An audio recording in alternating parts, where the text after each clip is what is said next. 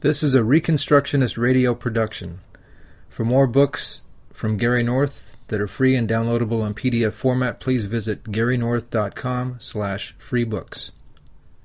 The title of this book is Millennialism and Social Theory, published by Institute for Christian Economics, copyright Gary North 1990. Chapter 11 Will God Disinherit Christ's Church? Beware of false prophets, which come to you in sheep's clothing, but inwardly they are ravening wolves. Ye shall know them by their fruits.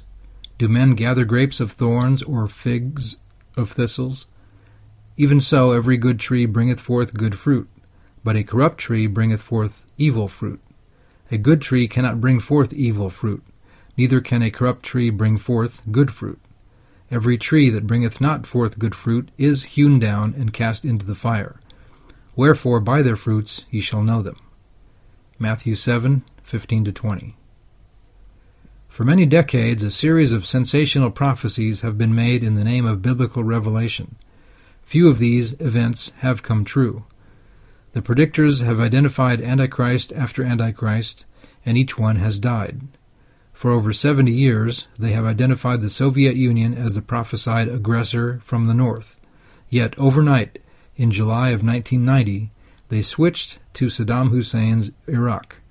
Hal Lindsey told a reporter that Hussein is rebuilding Babylon, which Zechariah prophesied.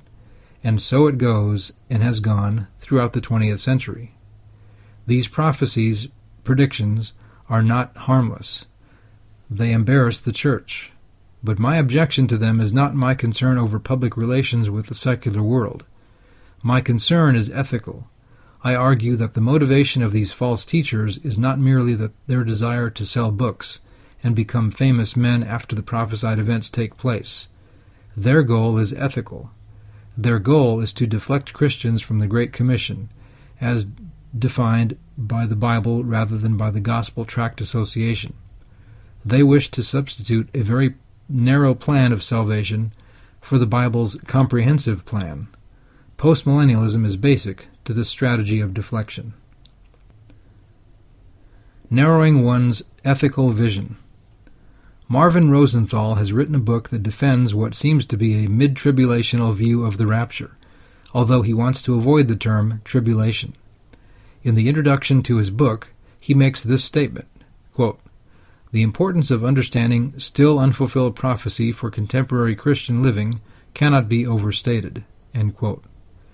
He then spends 300 pages, no subject index, describing his new interpretation of the 70th week of Daniel, etc but there is nothing in the book that tells us what difference specifically any of this makes for contemporary Christian living. He never bothers to discuss contemporary Christian living. Prophecy books never do. Chapter 20 is titled The Pre Wrath Rapture Catalyst for Holy Living. Yet there is not one word on any specifically ethical application of his thesis. He tells us only to be godly, for Jesus is coming soon. The chapter is basically a plea to the reader to accept the author's thesis.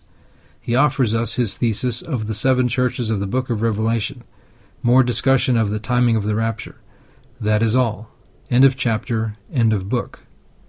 He tells us, as four or more generations of dispensational preachers have assured us, that, quote, at the present moment of history, the planet Earth is in grave crisis. This celestial ball is on a collision course with its creator, Man has pushed the self destruct button. What is the church to do? He does not say. But he assures us once again that Jesus is coming again. That is the blessed living hope. At his coming, parousia, he will raise the dead and rapture the righteous. Then he will pour out his wrath on the wicked before physically returning to the earth. Even so, come Lord Jesus. Revelation 22:20. End of book. So, he says confidently, quote, the importance of understanding still unfulfilled prophecy for contemporary Christian living cannot be overstated. Then what exactly is its importance? How should we then live? The answer from the world of dispensationalism has been the same from the beginning. Quote, this world is doomed.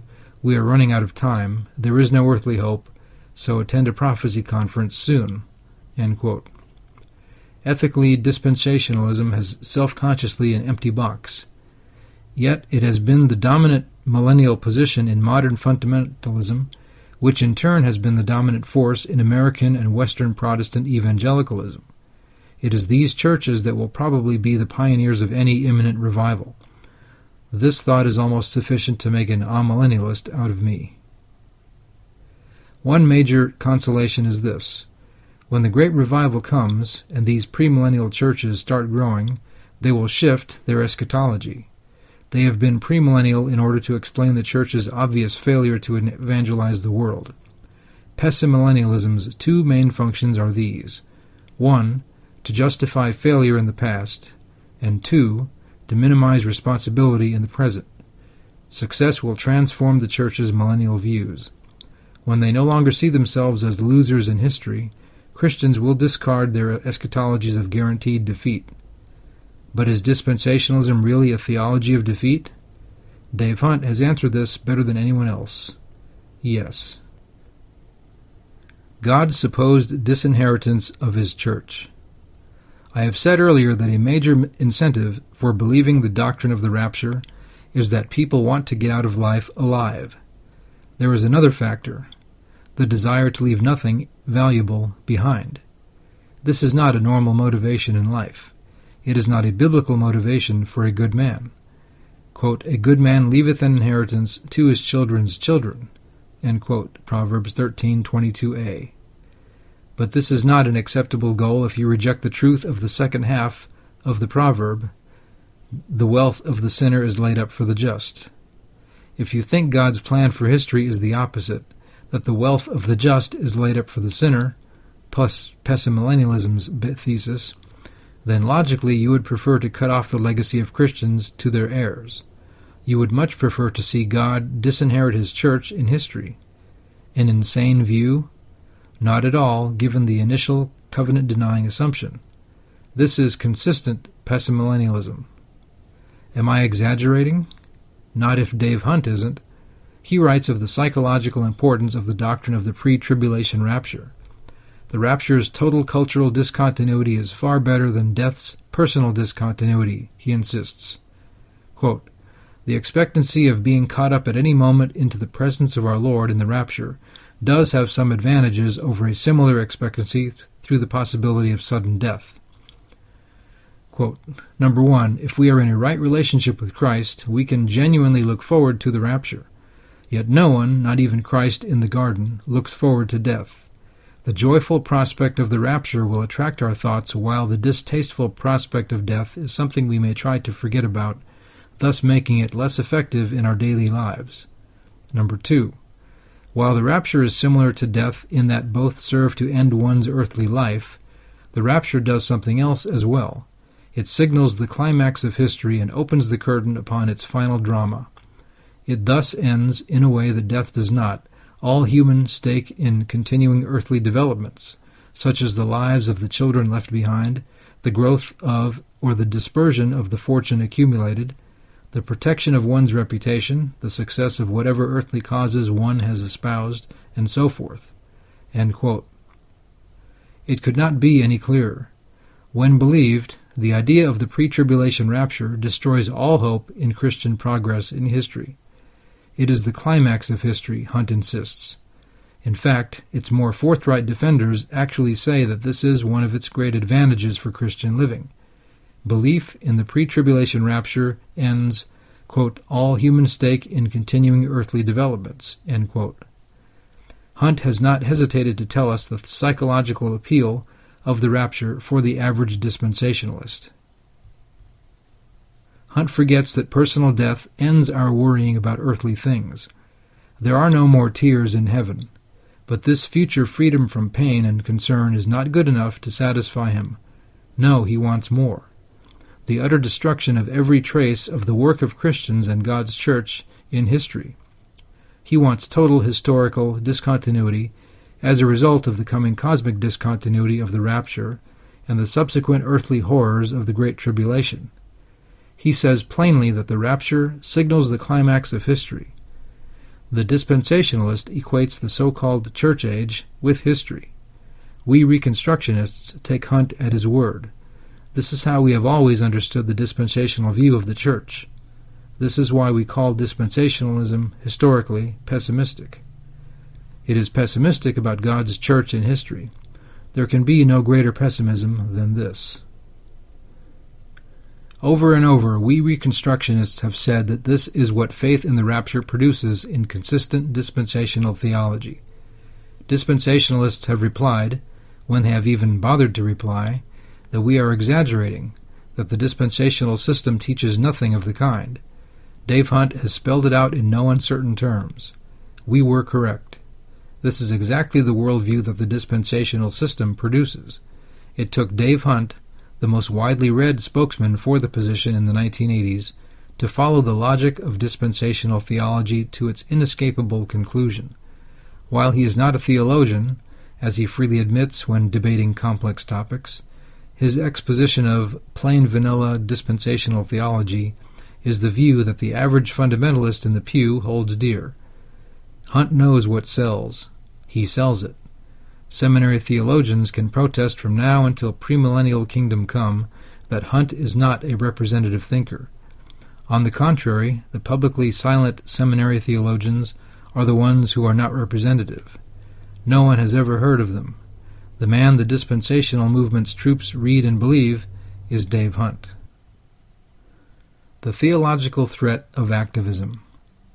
Why is Hunt so concerned about people's continuing faith in the rapture?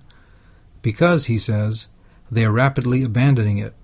He goes so far as to call it one of the most unpopular doctrines today, in stark contrast to its prominence only a few years ago. Hunt feels the theological ground shaking beneath him. He is in close contact with the fundamentalist world.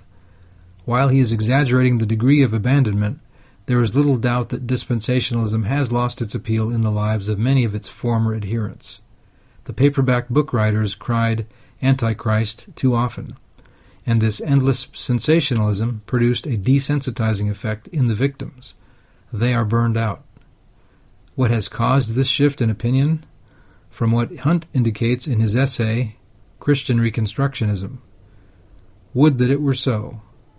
Hunt knows that Jerry Falwell is whistling past the graveyard by telling his followers that it is harder to find a postmillennialist now than a Wendell Willkie button. In two instances, volumes in the Biblical Blueprint series have been assigned as textbooks to students at Falwell's University. It is dispensationalism, not postmillennialism, that is on the wane. What would be more accurate for Hunt to say is that the 1980s produced a more activist minded American fundamentalism. The world around the church is clearly disintegrating, and a growing minority of Christians sense that they do have some degree of responsibility to reverse this drift. This is a major break from the pre 1980 American fundamentalism, and it appalls Hunt. He blames it on the one Christian group that has systematically articulated the only theologically consistent justification for Christian social involvement. He recognizes that theology counts, even when its defenders are presently few in number.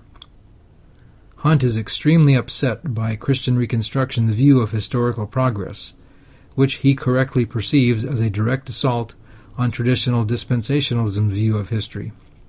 Quote, the whole Dominion Reconstruction movement is too wedded to an ongoing earthly process, stretching into the indeterminate future, to be truly faithful to the totality of what Scripture says about being sufficiently disengaged from this world to leave it at a moment's notice. Unquote.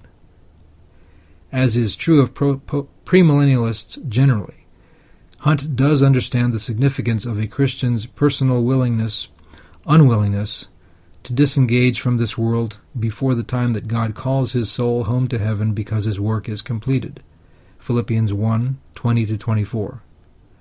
Hunt understands that we are supposed to want to finish our tasks. So, in order to make it easy for us to end all such concerns, he proclaims the doctrine of the rapture and the subsequent Great Tribulation, events that will bury all of the Church's work in history.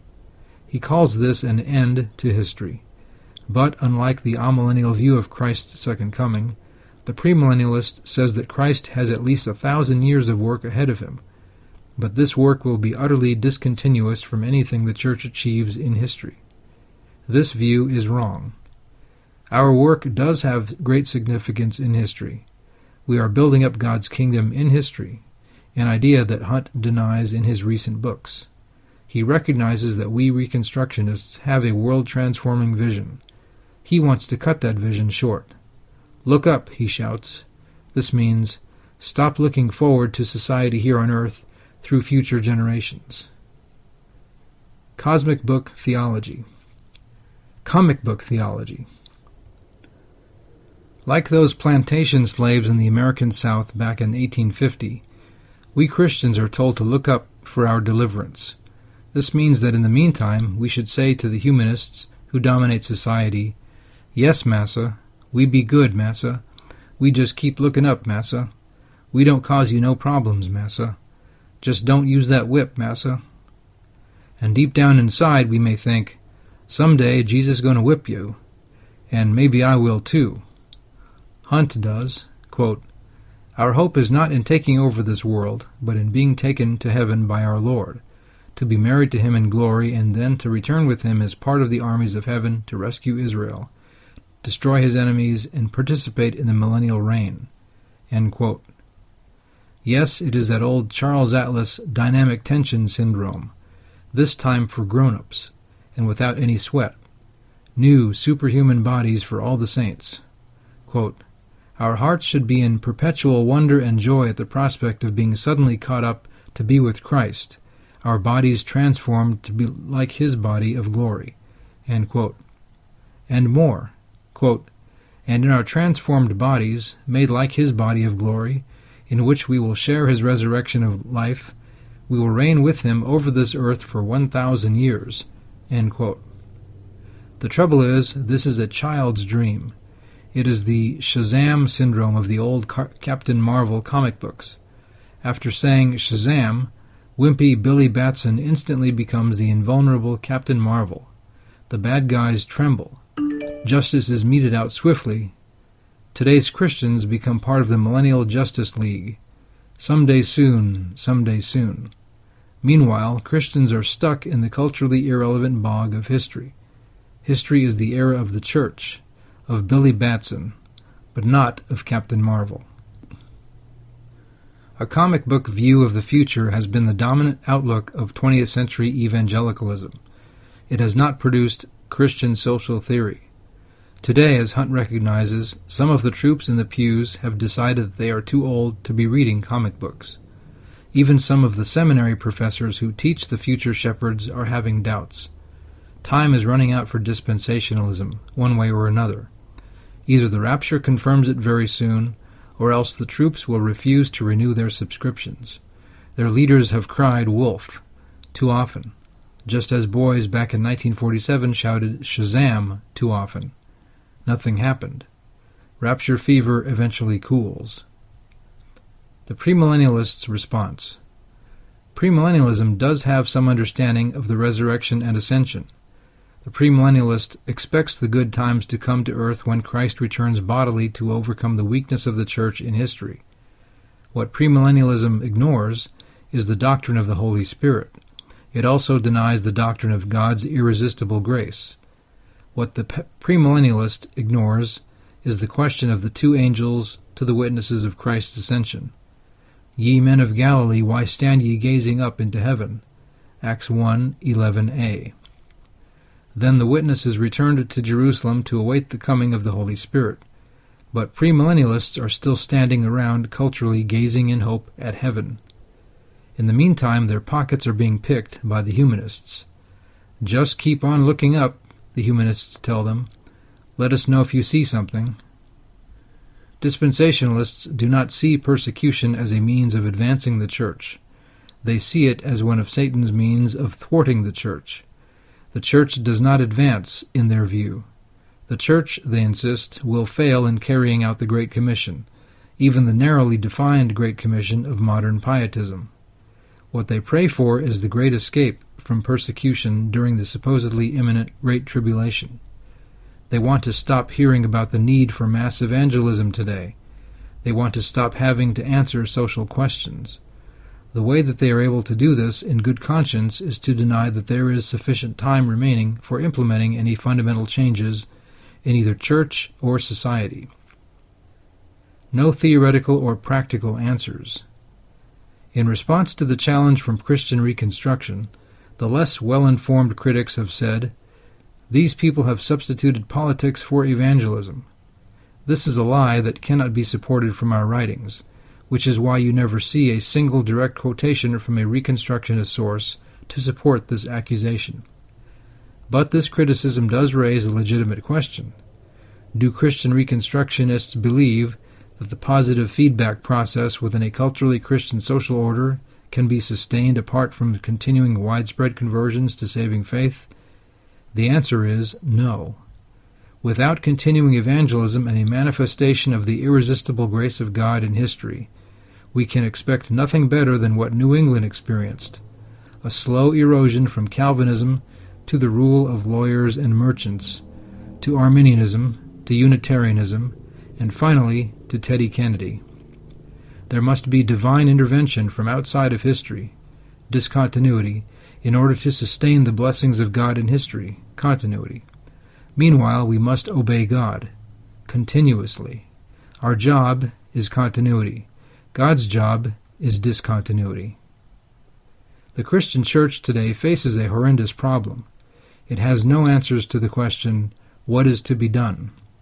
It has not even thought about an appropriate answer. It has denied the only foundation for constructing a working alternative to humanism, the biblical covenant model. Its theologians and leaders have consistently and publicly denied 1. The continuing validity of Old Testament law in New Covenant society, 2. God's predictable historical sanctions, and 3. The coming of a millennial era of blessings inaugurated by the Holy Spirit through the preaching of the gospel and the application of God's law to human problems. Because Christian scholars have denied these fundamental biblical doctrines, they have been unable to formulate a specifically biblical social theory. They have gener- generally denied that such a formulation is even possible. They have repeated the liberals' refrain The Bible gives no blueprints for society. This of necessity has led to a fruitless quest to discover non biblical humanist blueprints that can somehow be made to fit biblical principles, carefully undefined. This is baptized humanism, and it has been a way of life for the Church for almost two millennia. No time for silence. With the escalating epistemological, moral, and institutional collapse of Western humanism, and the growing skepticism that threatens to engulf the West, the Church must not remain silent. It must no longer tie its future to a sinking ship, the reigning humanist social order. But to escape the fate of modern humanism, and by fate I mean God's historic sanctions, Christians must categorically reject every form of humanism. They must reject the present social order. This leaves them with the familiar dilemma of all social reformers. You can't beat something with nothing. Yet Bible believing Christians have self consciously proclaimed the empty condition of their social bag for well over a century. Worse, they have proudly proclaimed its emptiness. They have insisted that all social theories must be constructed apart from the Bible.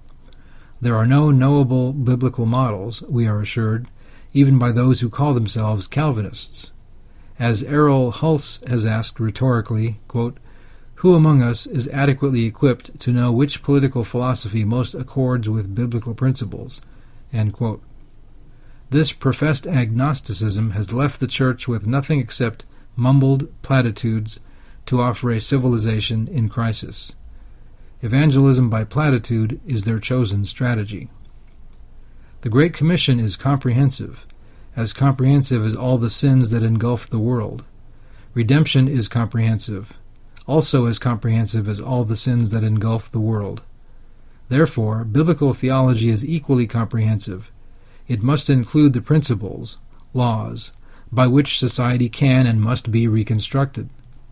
Any theological system that abandons the very idea of such principles of social restoration has understood neither the comprehensive rebellion of modern autonomous man nor the comprehensive redemption offered to him. Where are Christians supposed to search for those permanent authoritative social laws?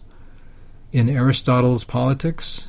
In Thomas Aquinas's Summa Theologica, in Thomas Hobbes' Leviathan, in Sir Isaac Newton's Principia, in John Locke's Second Treatise on Government, in Jean Jacques Rousseau's Social Contract, in Thomas Jefferson's Notes on Virginia, in Karl Marx's Capital, in John Rawls' A Theory of Justice, or in the Bible?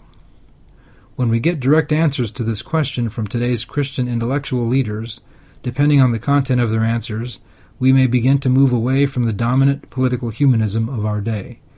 Not until then, however. Without considerable pressure, they will not provide these answers. They haven't in the last two centuries, except when identifying Aquinas or Locke as the proper source. There is no independent biblical social theory. Pessimillennialism and the myth of neutrality have done their work very well. A series of major catastrophes, perhaps, will undo it. Biblical Blueprints What is the alternative? Biblical blueprints. We must proclaim the fact that the Bible does provide biblical blueprints for the reconstruction of society. If this were not true, then there could not be an explicitly biblical social theory. There could not be explicitly biblical social action.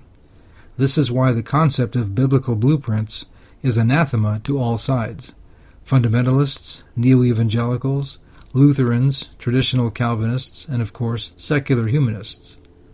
The idea of biblical blueprints, when coupled with the idea of God's historical sanctions and postmillennialism, threatens the existing alliance between the humanist power religion and the pietist escape religion. This is why the idea is opposed so consistently in recent Christian social commentary. Those Christians who maintain that there are no biblical blueprints have a major problem. They live in a society that is operated in terms of non biblical blueprints. There is no neutrality. There will be always blueprints. Blueprints are an inescapable concept. Therefore, Christians must either remain in exile or else they must seek deliverance. To seek deliverance is necessarily to seek dominion. There is no neutrality. To seek dominion is to seek a biblical social alternative. Today, most Christians, like their spiritual forebears in Egypt, Assyria, and Babylonia, much prefer exile. They prefer the leeks and onions of Egypt to the responsibility of comprehensive reconstruction. God requires much more from his people. He required more from them in the wilderness of Sinai, and he requires more today. But like the Israelites in the wilderness, modern Christians, especially the leaders, do not want to hear a message of comprehensive responsibility, let alone preach one. Such a message of responsibility means confronting the Canaanites who control the promised land, the whole earth. Matthew 28:18 20. Fed up with today's manna, they are nevertheless unwilling to risk conquering Canaan. After all, as Mr. Lewis so aptly put it, unnecessary persecution could be stirred up. Until the amillennialists and premillennialists offer Bible based suggestions for Christians to pursue comprehensive redemption in New Testament times, their millennial systems will remain fringe theologies for cultural ghettos. There is a lesson in Western history that is dangerous to ignore. Where there are ghettos, there will eventually be pogroms of one kind or another. Far better to win the whole society to Christ. What about God's sanctions in history? What about the future? With the history of God's redemptive acts in history as our background, one thing seems certain. We can expect a major discontinuity, soon, and I don't mean the rapture. This discontinuity probably will not be exclusively positive. Comprehensive salvation. Salvation is more than just personal, it is institutional, it is even national. We know this has to be the case because of the nature of God's final judgment. Quote, when the Son of Man comes in his glory and all the holy angels with him, then he will sit on the throne of his glory. All the nations will be gathered before him, and he will separate them one from another, as a shepherd divides his goats from the sheep. And he will set the sheep on his right hand, but the goats on the left. Then the king will say to those on his right hand, Come, you blessed of my Father, inherit the kingdom prepared for you before the foundation of the world. Matthew 25, 31 to 35, New King James Version. Many people have interpreted such verses as Matthew 25:31 to 35 as referring exclusively to individual salvation. But the language of the text indicates God's judgment of collectives, not just individual souls. The text indicates institutional salvation, meaning national restoration. To restrict the meaning of the salvation to the human soul is to misread Scripture. The passage is clear. The sheep and the goats are symbolic terms for saved and lost nations. Quote, All the nations will be gathered before him, and he will separate them from one from another, as a shepherd divides his sheep from the goats. And he will set the sheep on his right hand and the goats on the left. He will separate nations one from another.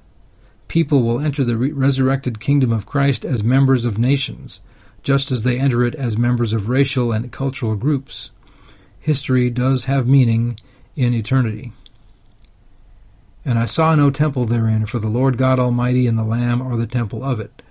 And the city had no need of the sun, neither of the moon, to shine in it, for the glory of God did lighten it, and the Lamb is the light thereof.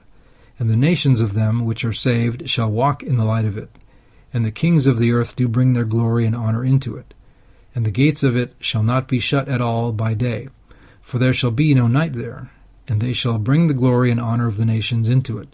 And there shall in no wise enter into it anything that defileth, neither whatsoever worketh abomination or maketh a lie, but they which are written in the Lamb's book of life. Revelation 21, 22 to 27. This has to refer to the post resurrection kingdom, though it may refer also to the present preliminary manifestation of the new heaven and new earth. There are only saints in the city, but these saints are referred to as members of nations, and the nations of those who are saved shall walk in its light. Those who confess Christ at Judgment Day make up one group of nations. Those who refuse to confess him as Savior make up the other group. Note that there are only two possible confessions. Lip equals confession of faith, Genesis 11:1. Christ or Satan, but there are numerous nations. There is one kingdom of God, but numerous national representatives of his kingdom. This points to God's covenantal dealing with mankind as members of nations. The division of tongues, languages, at the Tower of Babel is a permanent phenomenon in history. Mankind remains divided into recognizable cultural groups, even after the resurrection. Most of us accept this implicitly. We expect to meet relatives beyond the grave. We expect them to resemble whoever they had been on earth. When families are reunited, the children of white Caucasians will not be Orientals, and the children of blacks will not be Eskimos. This means that some elements of our historical experience are permanent, in the same way that God's eternal rewards to us for our earthly performance are permanent. 1 Corinthians 3:11 to 14. It also means that some aspects of nationhood persist beyond the grave, not the geographical boundaries, but people's shared cultural experiences and presumably also shared memories. Nations slowly change in history, and borders also change, but nations will always be part of history.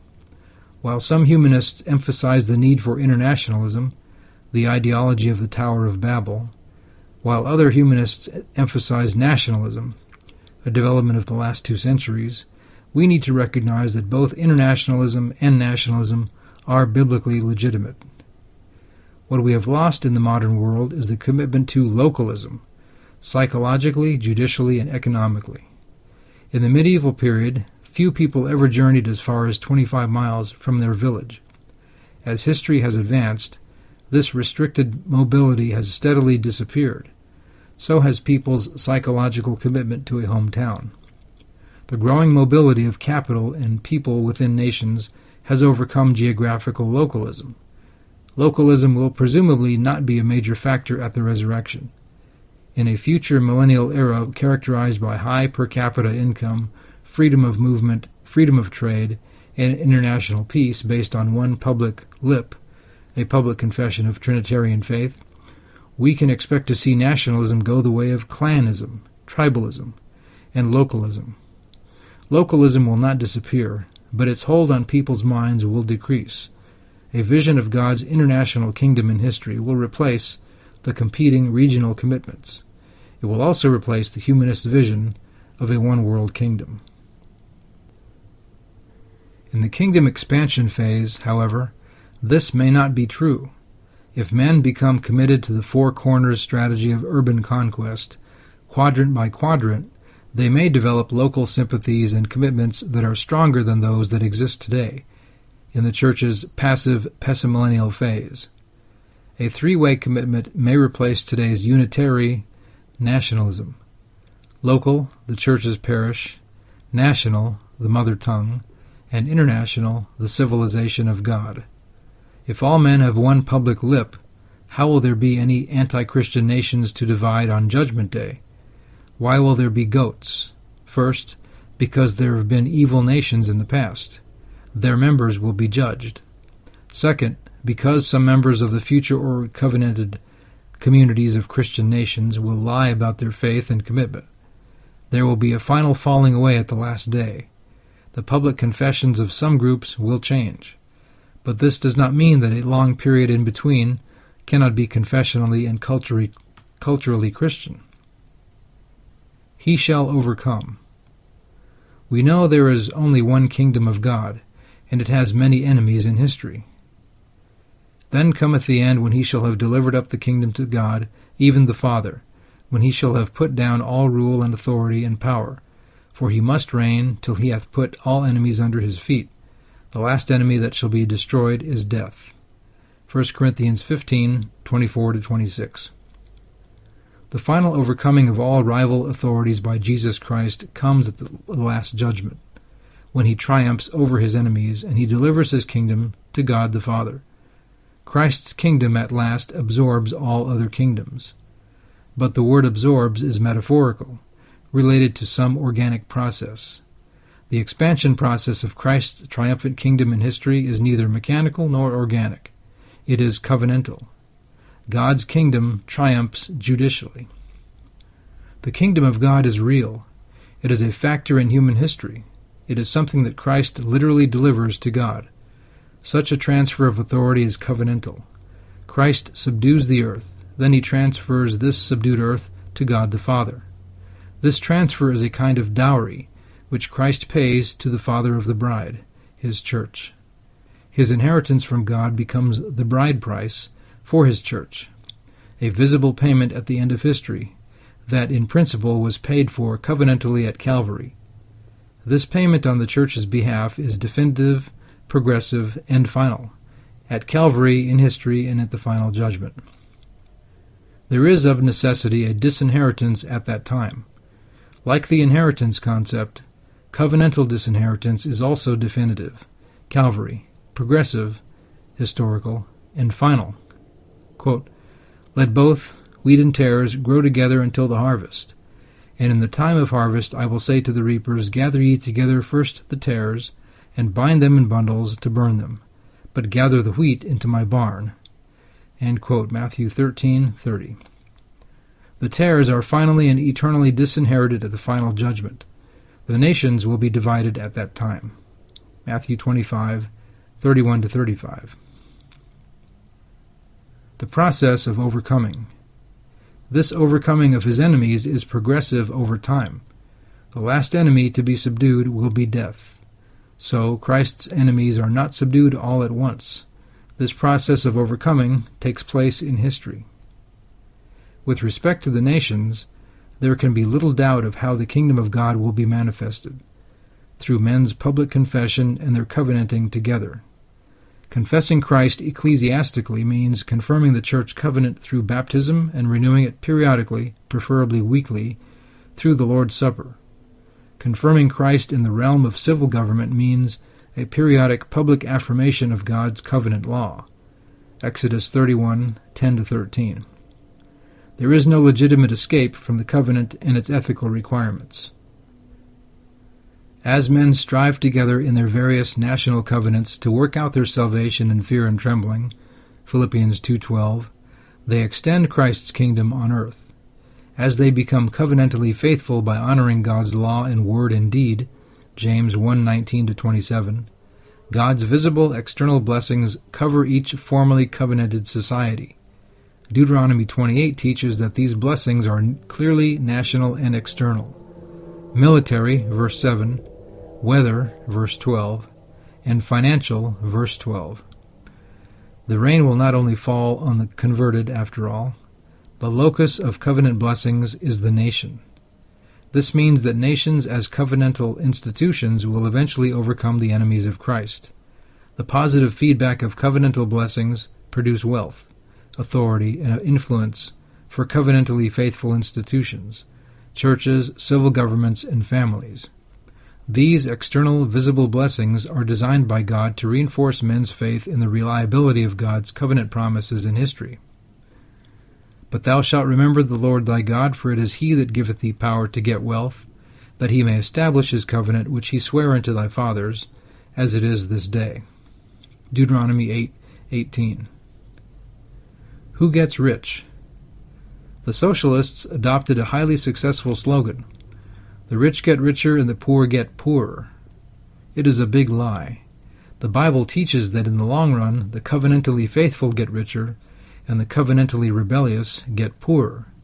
This is denied by the humanists, who deny any visible manifestations of God's covenant in history, and it is also denied by Christian pietists and retreatists, who also want no public national manifestations of God's covenant in history. God's covenantal system of blessings and cursings is designed to produce long term victory for Christ's people in history. This long term increase in Christian responsibility to extend God's dominion on earth is opposed by both humanists and Christian pietists.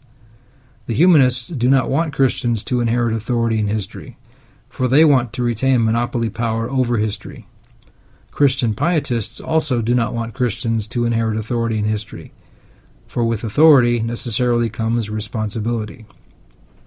Men are responsible before God, and this means that we are responsible in terms of permanent standards. This means God's law. The more cultural authority that Christians inherit from God, the harder they must strive politically to enact God's revealed laws in the legal codes of each nation. A Christian society's legal order should reflect the requirements of revealed biblical law. So should the international legal order that is established progressively by Christian nations. The implicit covenantal division between sheep and goats, national entities, must be made increasingly visible as time goes by, in heaven as it is in earth. Matthew 5:10b. This process of kingdom conquest through covenantal separation in history must include the realm of politics, although politics is not to be regarded as primary. Apocalypticism and Social Change. When people believe that whatever they are capable of accomplishing in history is minimal, they will tend not to strive to achieve very much. High expected costs coupled with very low expected returns. This outlook is hostile to the idea of historical progress. Societies that have no concept of historical progress tend not to be progressive. But what if men believe that great things are attainable in history? What if they believe that God has made available to them the tools of dominion? Then a minority of them will try to improve their world, and this vision can become the standard for the majority. This is exactly what happened in the West. The question is one of history. If the coming great day is seen as the co product of continuous work and investment by the faithful in the Spirit's sovereign discontinuous grace into history, then apocalypticism is not basic to their thinking. The process of spirit reinforced compound growth is their hope of the future. But when men believe that they can speed up the historical process by violent action, the revolutionary impulse is furthered. Faith in a discontinuous event imposed by man replaces faith in the eventual outcome of compound growth, the exponential curve. If people believe that a great day is coming, but they also believe that the tools of dominion are not available to them in history, then their great temptation is the adoption of apocalypticism. Apocalypticism, like revolution, rests on a lack of faith in the possibility of a systematic progressive dominion of the earth. It comes in two forms passive and active. The passive apocalyptics peacefully wait on God, Amish like. They do not attempt to change the society around them. They adopt a ghetto mentality. In contrast, the revolutionary apocalyptics perform acts that they believe will hasten God's revolutionary transformation of the social cosmos. They adopt a communist cell like mentality. They view themselves as God's vanguard of the future. Both attitudes show a loss of faith in the masses of men. Both show a loss of faith in the familiar social processes of history. God is seen as accomplishing his goals outside of history, apart from the continu- continuities of his Bible mandated covenantal civil order. The best examples we have in Western history of both of these apocalyptic approaches are found in one movement 16th century Anabaptism. In 1525, the revolution of the German peasants began, led by John of Leyden. This apocalyptic and activist wing of the spiritualist movement soon became communist, revolutionary, and finally polygamous. It was openly opposed by Luther and Calvin. Similar movements had sprung up in Europe ever since the 13th century.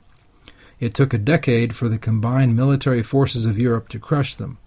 The revolt ended in the city of Munster, 1534 to 35. From that time on, the bulk of the spiritualist Anabaptists have been pacifists and even pacifists. They have also tended to hold property in common. The Amish, Hutterites, and Mennonites are products of this pacifist Anabaptist tradition. Who then are the apocalyptic millennialists today? Pessimillennialism. The pessimillennialist denies that there is a co partnership between God and the Church in bringing discontinuous social change. Personal transformation, yes. Faith cometh by hearing, and hearing by the word of God. Romans 10:17. The church preaches the gospel, and the Holy Spirit then moves men to respond. But this is supposedly not God's means of social transformation. To achieve God honoring social transformation, the pessimillennialist believes, God must unilaterally impose a cosmic discontinuity. Quote, the work of Christians in history has very little directly to do with this cosmic discontinuity. It is solely the work of God. The continuity of the Church's work in history has little or nothing to do with the positive transformation of society. Amillennialism. The amillennialist is an apocalyptic, but a pacifist. He believes in the legitimacy traditional order, but he expects little from it. The best he can hope for is social peace. He sees himself as a member of a spiritual ghetto. He adopts the mentality of the Amish. He may drive a car and have electricity in his home, but he sees no hope in the future. His only relief from history is found in his hope in God's calling history to an end. He may send his children to Christian schools, but not because he regards these schools as boot camps for cultural conquest.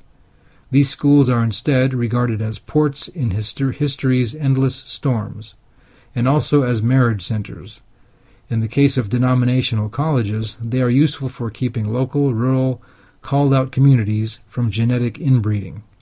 The local gene pool is broadened when sons return from college with wives from different communities. This goal is especially true of immigrant churches that want to keep their accents alive in their children. Continuity, which is point five of the Immigrant Church's Covenant. The accent is on accents, not theology. Premillennialism. The premillennialist is also an apocalyptic. He sees no hope in the processes of history. The church is a refuge, not a boot camp. He may sing, Onward Christian Soldiers, but he believes, I'm just a poor wayfaring stranger just traveling through this world of woe. He may send his children to public schools because of his faith in the American civil religion and its faith in zero tuition education but he has no real hope in such schools, except perhaps as free sports centers. His hope is in the imminent return of Jesus. Generally, the premillennial mentality is passive. There is nothing we can do to hasten Christ's return, they believe, except possibly missions work and public support for the State of Israel. According to premillennialism, raw political power, not the transforming work of the Holy Spirit, is God's chosen method of social transformation. This power will be exercised by Jesus personally during the millennium. A political bureaucracy, not the church, will become the means of peace. God refuses to coerce men's saving faith in his Son.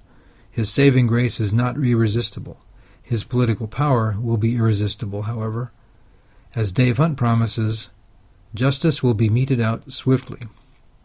But until the millennium, there is no way to transform culture, for only Jesus in person is allowed by God to compel men to obey. All power corrupts, and absolute power corrupts absolutely, but not if you are Jesus. The Christian's goal, then, is to shun political power during church's history. It is far too corrupting. Until the millennium, Christians must be content with political rule by covenant breakers. Jesus is the solution. Until then, we must make many political trade offs. God's theocracy then, but humanism's theocracy today political pluralism. Dispensationalism. The preservation of the State of Israel is basic to the eschatology of the pre tribulational dispensationalist. Why? So that the Antichrist will be able to wipe out two thirds of Israel's population after the rapture of the church and during the Great Tribulation. The Jews of the State of Israel are to serve as God's cannon fodder in the inevitable war of Armageddon. Without the Jews' service as future sitting ducks, pre tribulational dispensationalists would lose all faith in the imminent rapture. The Antichrist would have no ducks in a barrel if there were no barrel. The state of Israel is the Antichrist's barrel. The leaders of dispensationalism do not say in public that this is what their support for Israel is all about, but it is. Based on Zechariah 13 8 9, among other passages, dispensationalists conclude that the two thirds of the Jews are doomed. This is standard teaching from the pulpits. Dispensational fundamentalism's support for the State of Israel is governed by this unique presupposition. No national Israel, no Armageddon. No Armageddon, no imminent rapture.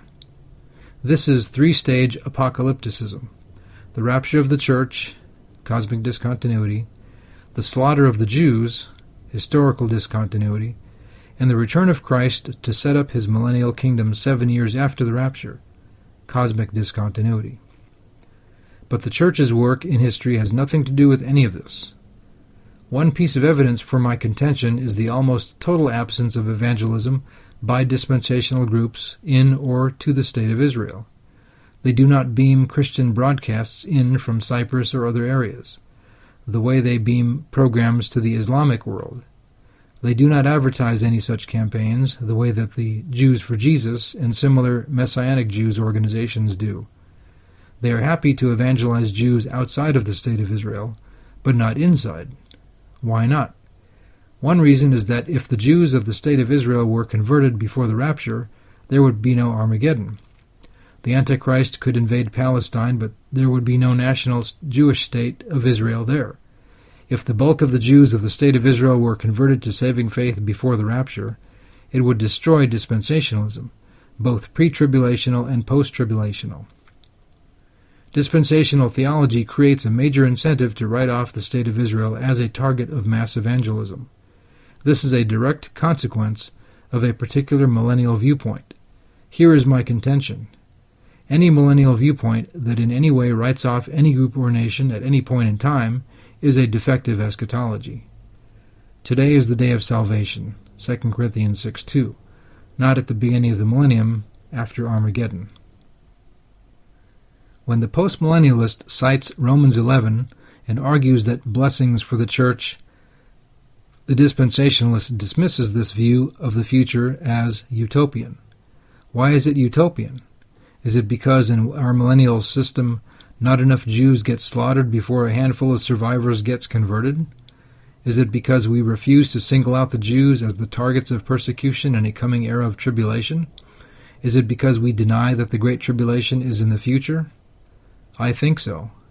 Yet Lindsey calls us anti Semitic. Postmillennialism. Is it utopian? The postmillennialist is anti apocalyptic. He knows that God breaks into history, but God does this by using the familiar processes of church history evangelism, the sacraments, church discipline, civil justice, and family order. He will send the Holy Spirit to transform billions of individual hearts, and the regenerate then use the familiar tools of dominion to extend God's kingdom in history. This is conquest by conversion. It is utopian only in the sense that if God refuses to send the Holy Spirit in history to achieve this transformation, the God authorized techniques of evangelism will fail to bring in the era of kingdom blessings, which requires the Holy Spirit's miraculous intervention, covenantal revival. But the postmillennialist always has hope that God will eventually send the Holy Spirit. He does not adopt either a utopian or an apocalyptic mentality. He places his faith in God's gift of the tools of dominion, continuity, and the Holy Spirit's means of transforming rebellious hearts in history, discontinuity. Postmillennialists are labeled as utopians, but who does the labeling? The apocalyptics. They come in two theological forms Calvinist amillennialists and Arminian premillennialists, and a scattering of amillennialists. The Calvinist apocalyptic denies that God will ever send his Holy Spirit to transform men and society. The failure of the gospel in history is predestined by God, he insists, privately. The Arminian apocalyptic argues that even if God planned to transform men and society in this way, doubtful, the Holy Spirit's efforts would inevitably be thwarted by the free wills of the vast majority of covenant breakers. This is the Arminian's doctrine of predestination by Satan, inevitability equals predestination. Satan has predestined the failure of God's church in the church age. God, however, cannot predestine the success of his church. This is why he has to intervene by pulling the church to heaven and starting over. The church is rotten wood. It has to be removed from history before anything culturally positive can be accomplished. Kingdom and Church. Here is the basis of Christ's progressive overcoming of his enemies in history, the steady expansion of the authority of his covenant people on earth and in history. This is the principle of leaven. God's holy leaven steadily replaces Satan's unholy leaven in history. Another parable he spake unto them The kingdom of heaven is like unto leaven, which a woman took and hid in three measures of meal till the whole was leavened. Matthew 13:33. The imagery of leaven is the imagery of continuity. It is a denial of dispensationalism's future cosmic discontinuity of the rapture.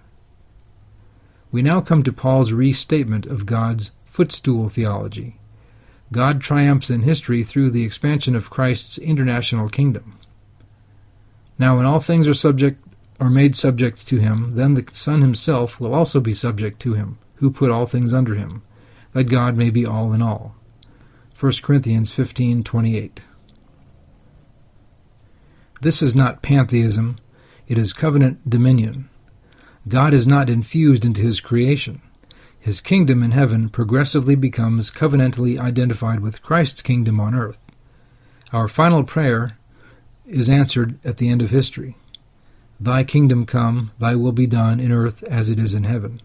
Matthew 6:10 but it is also answered progressively in history. This is the society of man's long term earthly future, no matter what difficulties Christians may experience between now and then. God's kingdom comes, His will is done. For proclaiming such a view of history, the Reconstructionists have come under heavy fire from pietists. An English pastor announced to his magazine's readers, quote, Reconstructionist writers will all scorn the attitude of traditional evangelicals who see the church as something so completely distinct and separate from the world that they seek no authority over the affairs of the world. He is correct on this point, though on few others in his essay. This is exactly what we scorn, and for explicitly theological reasons. That the church is distinct from the world institutionally is not a major insight.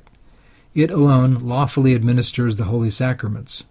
But what has this got to do with the other half of his assertion, namely, that they, Christians, therefore need seek no authority over the affairs of this world? It is because the Church is distinct from this world that God has called Christians, as his disciples, to baptize nations, bringing whole societies under God's authority. The Great Commission, Matthew 28:18 20.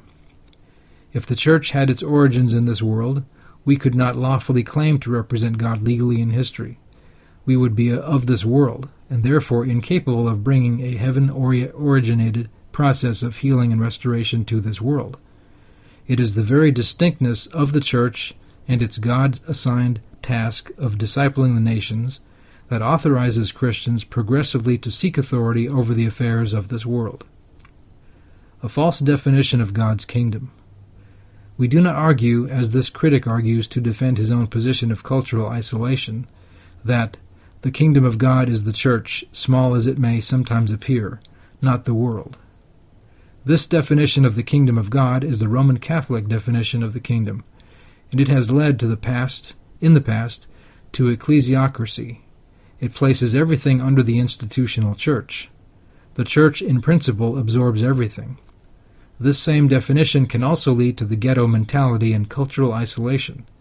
It places nothing under Christianity, because the kingdom is narrowly defined as merely the institutional church. Because the institutional church is not authorized to control the state, correct, and because the kingdom is said to be identical to the church, incorrect, the kingdom of God is then redefined as having nothing to do with anything that is not strictly ecclesiastical. This is our critic's view of the kingdom. Let me ask three rhetorical questions. Is the family under God's lawful authority? Is the family part of the kingdom of God? Is the family to be governed by biblical law? The family is not the institutional church. It is a separate institution. Would our critic like to go before his readers and announce that the Christian family has nothing to do with the kingdom of God? I do not think this is what he is ready to do. I would not expect any pastor to do this. If he hesitates to remove the Christian family from kingdom status because it is not identical to the church. Then he is a theological dead duck if he is a pietist. He now has moved boundaries of the kingdom of God beyond the confines of the institutional church, and so his argument dies. What the Bible teaches is the civilization of God, which is in historical warfare with the civilization of Satan. It is broader than the institutional church as surely as God, Satan's kingdom is broader than this or that cult or temple. God calls every Christian into service. Each person has some talent that can be used to build the kingdom. Each person must build one kingdom or the other. There is no neutrality. Christians are called to build God's institutional church, but we are also called to build his families. What enrages our critics, pietists and Christians alike, is that Christian Reconstructionists say that Christians are also called to build his civil government. For them, this is the ultimate heresy. Why? Because it involves more responsibility than they choose to bear. The pietist's goal in life is to reduce the claims of Christ on him, his vision, and his pocketbook. Yet there is no escape in the mythical realm of neutrality. As C.S. Lewis has one of his most self conscious anti heroes say, in his 1946 novel about the war between the New Age, New World Order, and Christianity, if you try to be neutral, you become simply a pawn. It is not our task as Christians to serve as pawns in this game, yet this is what modern pietism insists that we must be, on principle. Anything else is the heresy of power. Pietists would rather see us all sacrificed, the strategic purpose of pawns. So would the humanists the alliance continues. If pietists regarded their family responsibilities with the same attitude of contempt that they regard their civic responsibilities, to exercise dominion under God's sovereign authority in terms of God's law, why, we would see divorce and adultery go unpunished in God's church. Pastors caught in adultery would then be regarded as no more culpable than someone caught embezzling church funds, maybe even less culpable. Oops, sorry, scratch that. This is exactly what we see today, and have seen for a century. The adulterers in the pulpit have an implicit alliance of silence with the adulterers in political office, and Reconstructionists threaten this alliance. That Jimmy Swaggart was exposing the evils of Dominion theology every weekend on national television, at the same time that he was visiting a prostitute, was at least theologically consistent. We're under grace, not law. By God's grace, and also by means of a private investigator who had been hired by another formerly adulterous pastor, whose escapades Reverend Swaggart had exposed publicly, The now expelled Mr. Swaggart can no longer attack Dominion theology, or anything else, on national television. God stopped using Swaggart as a middleman to subsidize sin. Conclusion It is always hard to sell personal responsibility. This has been a continuing problem facing the Christian Reconstructionists. Christians will do almost anything to escape added responsibilities, even if this means 1 abandoning hope in a worldwide revival, 2. adopting the myth of neutrality, 3. abandoning the world and history to the devil, but all in the name of biblical prophecy and narrowly defined evangelism. They have rejected the nation discipling aspect of the Great Commission, but in the name of the Great Commission. Society can never be Christian, we are told, because it never has been. Forget about the medieval world, forget about the Holland in the 16th century, we are apparently not talking about Western civilization here. Quote, Where Christians have previously attempted to construct even a very limited Christian society, their efforts have been sadly frustrated. It is the same old humanist pietist story. The progress of the West is seen as having nothing to do with the spread of the gospel and men's post conversion construction of Christian social institutions. This is the textbook history of the West as written by Voltaire and Diderot. It is the modern textbook version of the past, a past devoid of Christianity and God's covenantal sanctions, especially his sanctions. And it is presented to Christian laymen by pastors with doctorates, earned and honorary, in theology. This is another example of the continuing alliance between the power religion and the escape religion. The power religion always establishes the standards in this alliance. There is no neutrality. The power religionists understand this. The escape religionists never do. They become outraged when another Christian points out their non neutrality to them.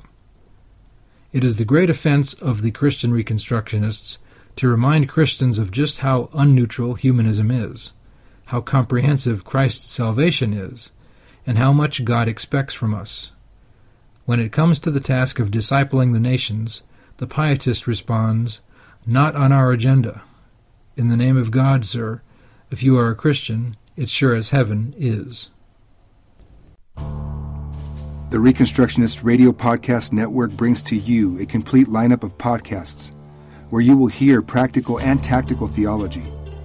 Our desire is not simply that you consume our shows, but that you also live out your faith in every area of life.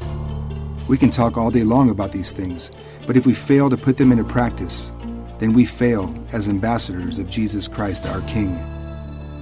Subscribe now to your favorite Reconstructionist Radio Podcast Network shows, or you can subscribe to the Reconstructionist Radio Master Feed, where all of the content we produce, including the audiobooks and audio articles, will pop up as soon as they are available. And don't forget to visit ReconstructionistRadio.com to volunteer as a narrator or to partner with this ministry financially. May the Holy Spirit stir you into action for Christ and His kingdom